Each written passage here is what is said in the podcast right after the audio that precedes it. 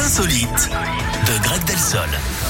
Il est 10h04 sur Radioscope. On parle de quoi ce matin, Greg? On va en Floride, Eric, avec le passage de l'ouragan Yann. Le niveau des eaux est monté très rapidement hier au point Ouais. d'inonder plusieurs villes, mais surtout au point de désorienter pas mal d'animaux, notamment un requin poussé par les courants et qui s'est retrouvé en pleine rue. Il est complètement marteau, ce Mais non. requin, ont dû se dire les gens. La scène a été filmée et visionnée plus de 10 millions de fois. On voit le prédateur se débattre dans une eau évidemment trop peu profonde pour lui. Il ne devait pas être très content, hein, les dents de la mer, comme on dit. Les autorités avaient d'ailleurs prévu que les habitants pourraient croiser d'étranges riverains, des alligators, des serpents ou encore des ours à cause de ces intempéries. Même si on est en Floride, hein, ce n'est jamais une bonne idée de faire ami-ami avec eux. Oh la vache.